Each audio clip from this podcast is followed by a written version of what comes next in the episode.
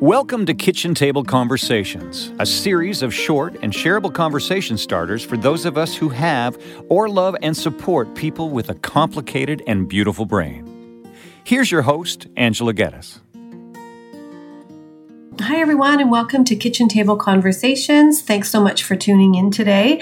We're still in the month of September, so we're going to keep our focus on raising awareness and debunking some of the myths and trying to clarify the realities for many individuals and families who've been exposed to a variety of different substances, and in particular, alcohol during pregnancy. So, we all know that alcohol is pretty prevalent, and the, the use in our culture here in, in southwestern Ontario Ontario and in Canada, it's pretty it's pretty out there. You know, you can't really go very many places without having alcohol a part of um, festivities, whether people are really really happy and excited about things, or whether we're kind of feeling down um, and maybe even grieving. There's just seems to be alcohol pretty much everywhere. And so it is really important that we keep these conversations going back home around our own kitchen tables because there are a number of risks associated with alcohol use overall. So please check out, I encourage you all to check out the, the new guidelines around uh, consuming alcohol and the risks associated with uh, a variety of different other health conditions. Um, and obviously, that risk increases uh, with the amount consumed. So check out those guidelines. Uh, there is going to be a link on my website to, to provide some more clarity around that. But also, as I mentioned during our last podcast, it's one thing to place risk on ourselves, and it is another another thing altogether to risk doing harm to another person. And in this case, what I'm speaking of is um, is our pregnancies. And I believe that it's up to all of us to support healthy pregnancies. And again, that's why I'm having these conversations. So there is no room for blame. There's no room for shame. Again, alcohol is out there. So, where there is alcohol, there's risk of exposures to pregnancies. And the number of exposed pregnancies continue to rise. And I think many people are going to be surprised at that. But when I talk about those early weeks prior to the pregnancy being confirmed, I think we all should be um, taking notes on this because there was a time where it was understood that if there was early harm, then the pregnancy would naturally terminate, for example, and um, there would be no risk of, of uh, harm to the baby. But we do know that that's different now. There is risk even in those early weeks prior to the pregnancy being confirmed. And that's when the majority of alcohol is consumed in pregnancies when they're unplanned right? So when people do not expect or when they're not actively planning a pregnancy and they're consuming alcohol, there is risk to the baby. And not every pregnancy will be that's exposed to alcohol will result with a full FASD diagnosis or fetal alcohol spectrum disorder diagnosis.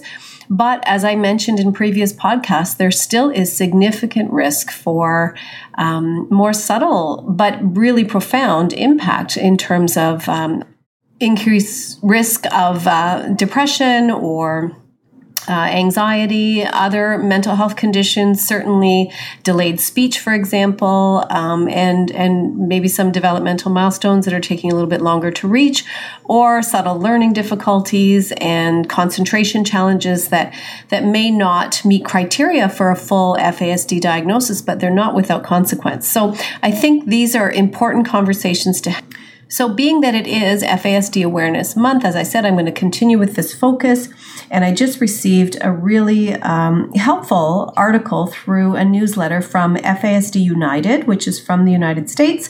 But I'm going to link it on my website as well because it speaks specifically to 50 things that uh, we all should know about FASD. So, check out my website for the full 50 points if you're interested, which I hope you are. And I hope that you're able to spread this link around and again keep this conversation going. So I've often talked about what FASD looks like because it is really a hidden condition. Um, the majority of people with FASD do not have any facial features or physical um, obvious physical anomalies, so it's basically unrecognizable in over 90% of people who would meet criteria. So I think that's one of the pieces that's really really important. And although it is a spectrum of disorders, I think we also have to understand understand that anybody who qualifies for an FASD diagnosis is really struggling with a lifelong condition that's going to require supports and maybe supports and services and allies and a, and a circle of people who can support them in really good ways across the lifespan. So this is serious. It's not just, oh, he's got a little bit of FASD or he's got, you know, he just struggles in this area or, you know, really he should just get his act together. It's an FASD, but I don't really believe in that. And I literally heard that from a psychiatrist last week. I don't believe in FASD. So we've still got a long way to go, even within our medical communities. So let's just keep this conversation going. So, what it can actually look like, which was the first thing on this FASD United uh, list of 50 things, is it can look like depression and there's a range. So people really struggle uh, with serious and uh, severe uh, and long-standing depression, or there could be, uh, you know, depressive episodes that can be really difficult. Fixations and rumination, abnormal or flat speech sometimes, or just you know, kind of different expressions than one would expect to maybe even excitement or maybe something really seriously gone wrong. Um, the, the affect can be a little bit different than what you would expect. Um, oftentimes, there's a real sensitivity to noise. You'll see little people hold their ears or block their ears lots of times, and lights can be really difficult as well.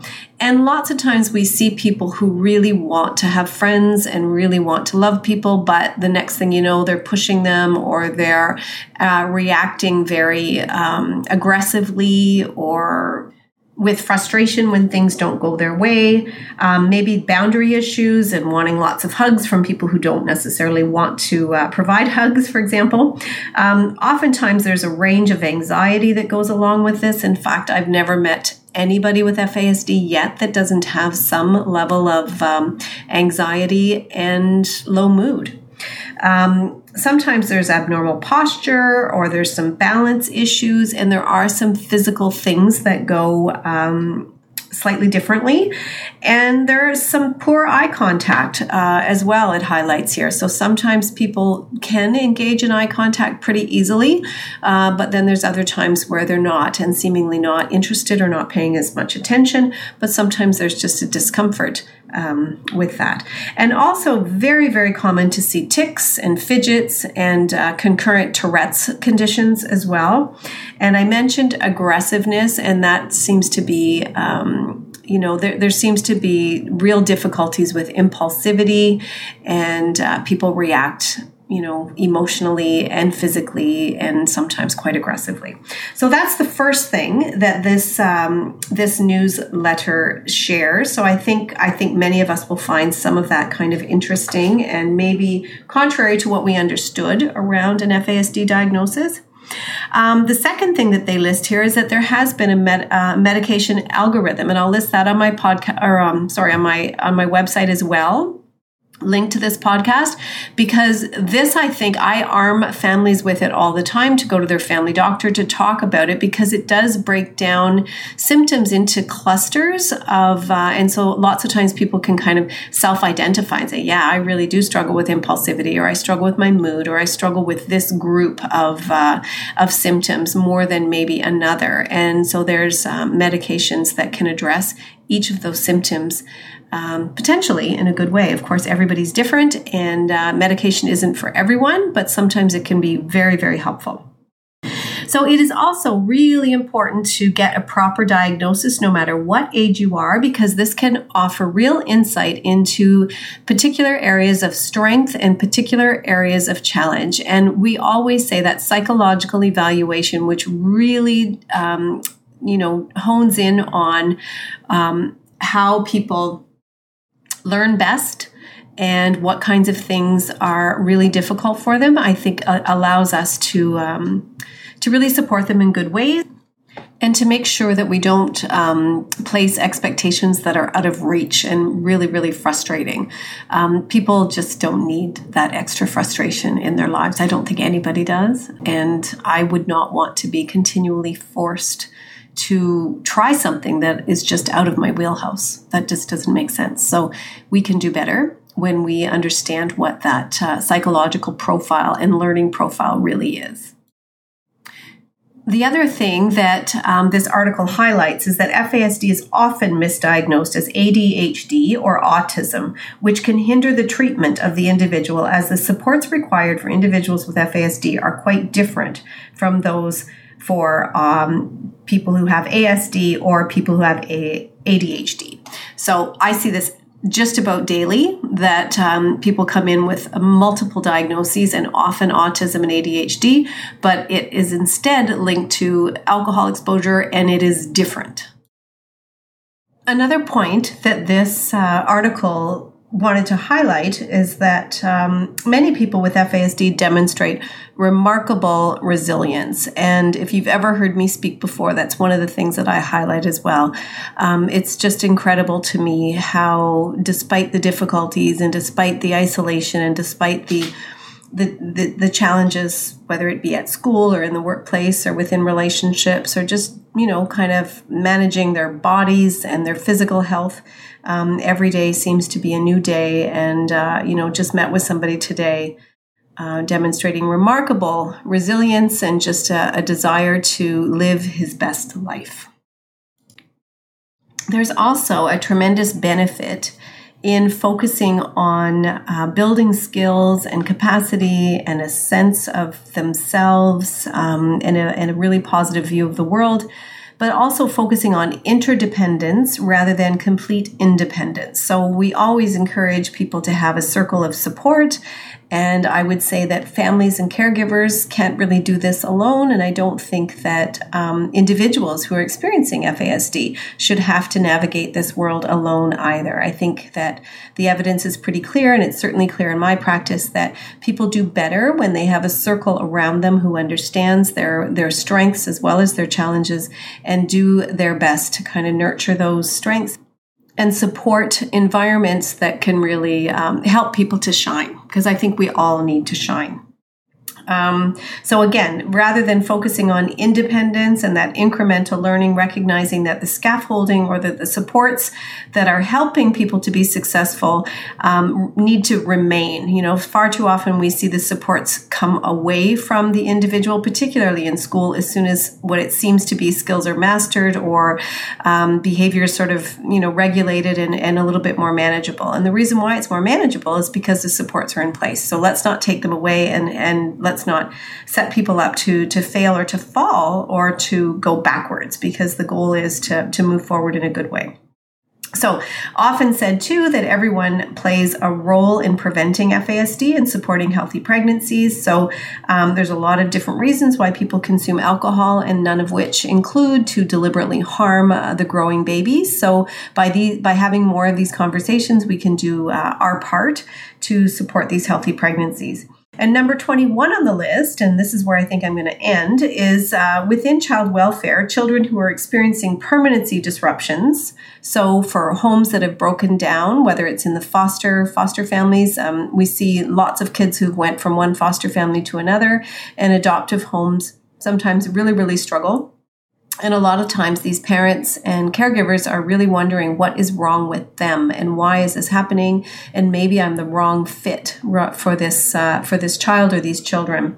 And um, you know the bottom line is there is a lack of appropriate training for child welfare professionals so social workers and the caregivers in the in the foster system as well um, and this leads to placement disruptions and additional trauma to the children. So parents are wondering what's wrong with them. Children are testing and wondering what's wrong with them. And why is it so that people are so willing to give up?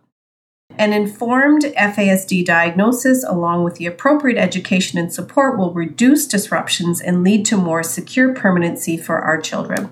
So, there's a number of articles on my website in the resource section that speak to the need for social workers to be more FASD informed. And it there's articles written specifically around child welfare and how we, in an ideal world, can really play a significant role in terms of prevention, both of of the incidences of FASD and the impact of FASD or prenatal alcohol exposure. So there's a tremendous role, but we the evidence is clear that social workers are not typically FASD informed or not to the degree that they could or should be and not really sure where to go to get more training. So that was really what um, I've been seeing this for years and it's also um, evident in private practice as well. There's very few of us that feel um, comfortable or competent and confident in our abilities to provide uh, FASD and trauma informed supports to families and caregivers. So we do have more training available and it's on demand, it's on the website. So I encourage anybody who thinks that maybe they might benefit from, um, from learning more skills specifically to social workers and practitioners that already engage in assessment processes. Feel free to check it out or share it with people who um, might benefit from your professional or your informal informal formal supports. So, once again, um, this is another really important, in my view, uh, kitchen table conversations. Thanks so much for tuning in. Have a wonderful week. Angela.